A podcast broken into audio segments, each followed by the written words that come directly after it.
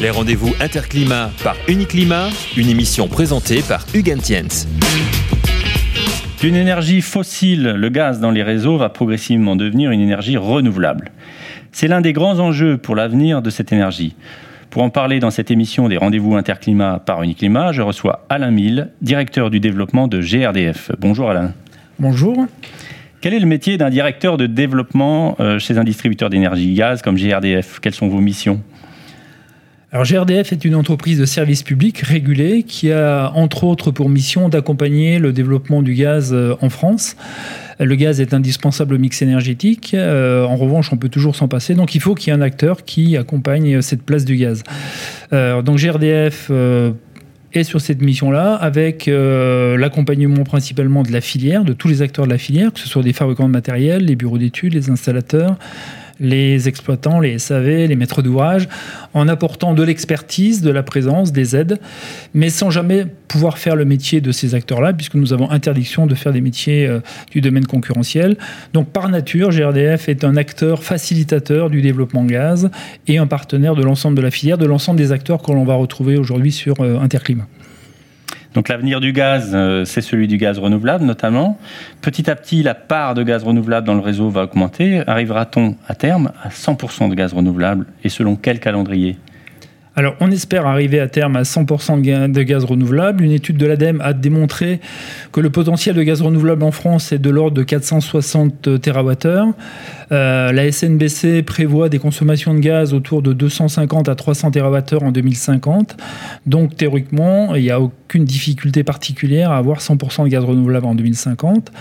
Pour autant, avant 2050, il faut passer 2030 et surtout 2023, qui est la première étape fixée par les pouvoirs publics pour que l'on produise 8 TWh de gaz renouvelable. On pense qu'on va les dépasser très très nettement et on aura certainement en 2023 une production de gaz renouvelable qui sera supérieure à la production de photovoltaïque, par exemple, pour donner un ordre de grandeur, qui montre l'appétence et le développement extrêmement rapide du gaz renouvelable en France. Pour la filière professionnelle, quelles sont les conséquences du passage d'un gaz fossile à un gaz renouvelable ? Alors, sur le plan technique, elles sont faibles, puisque le gaz vert ou le gaz renouvelable a les mêmes caractéristiques que le gaz historiquement naturel. Donc, pour un installateur, pour un bureau d'études, aucune conséquence sur le métier. L'avantage, c'est qu'on va gagner en CO2. L'ordre de grandeur, en gros, on divise par 10 le contenu du CO2 entre le gaz fossile et le gaz renouvelable.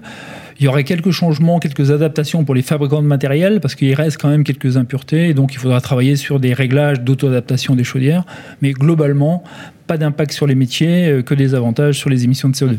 Comment les solutions gaz renouvelables vont-elles s'intégrer dans le cadre de la RE2020 dans ce contexte ? Alors les solutions gaz ENR seront bien évidemment présentes dans la RE2020.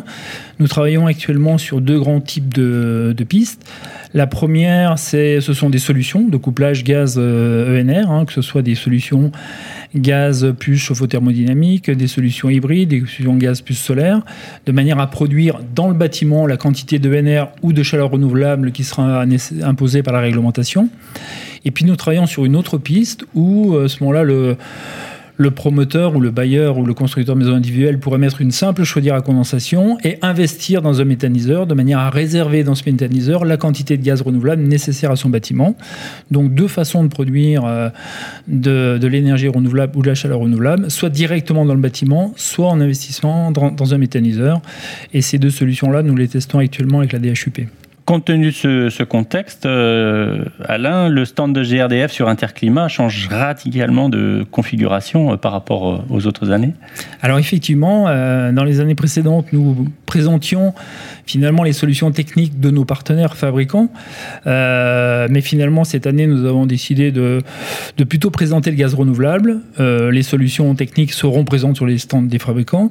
Mais nous allons présenter la méthanisation et la production de gaz renouvelable de manière à faire bien comprendre à l'ensemble de la filière et à l'ensemble des acteurs d'Interclimat l'essor, le développement du gaz vert et qu'est-ce que ça signifie pour eux. Et donc, effectivement, cette année, le stand GRDF sera dédié quasiment exclusivement au gaz renouvelable.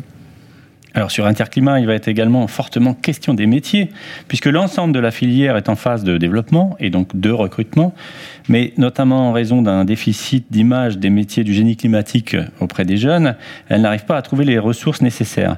Est-ce que vous êtes sensible à ces questions en tant que partenaire de la filière ?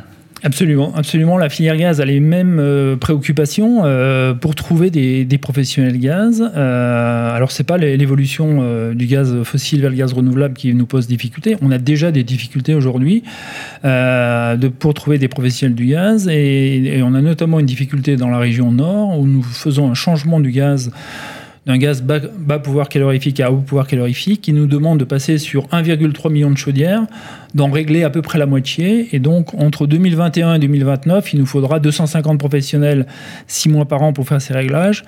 Clairement, aujourd'hui, on ne les a pas et on travaille avec l'ensemble de la filière, les CFA, Pôle emploi, la région, pour les trouver. Et ce n'est pas une opération simple. C'est pas une opération simple. Donc on souhaite générer des vocations d'installateurs et de mainteneurs. Et justement, pour faire le lien dans le domaine de l'installation, il y a une nouvelle réglementation également qui arrive et qui devrait entrer en vigueur début 2020. En deux mots, vous pouvez nous résumer l'esprit et puis les conséquences ? Oui, alors effectivement, pour les gens de la filière gaz, il y avait une bible sur l'installation des solutions gaz dans le logement qui était l'arrêté du 2 août 77, donc qui est en place depuis plus de 40 ans, qui va être remplacé au 1er janvier 2020 par un nouvel arrêté du 23 février 2018. Pour faire court, tout ce que l'on pouvait faire jusqu'à présent, on peut continuer à le faire, donc ça c'est rassurant. L'avantage c'est qu'on pourra faire des choses nouvelles, notamment alimenter en gaz des bâtiments plus compliqués dans lesquels il n'y a pas de gaine technique. On pourra créer des espaces de production d'énergie pour pouvoir mettre à l'extérieur certaines solutions. Et donc effectivement ces évolutions-là seront l'actualité de l'année 2020 et seront effectivement un sujet d'échange permanent entre la filière et GRDF. Donc le but du jeu, c'était de faire une place plus simple pour notamment les équipements nouveaux ou innovants. Absolument, c'est faire la place à l'innovation. Toute cette actualité du gaz dans la construction, il en sera question sur Interclimat où les visiteurs pourront en savoir plus sur le stand GRDF à travers différentes conférences sur l'espace innovation et performance et ses solutions techniques. Merci Alain et rendez-vous donc sur Interclimat. Merci à vous et à tout de suite sur Interclimat. Les rendez-vous Interclimat par Uniclimat, une émission présentée par Hugues Entiens.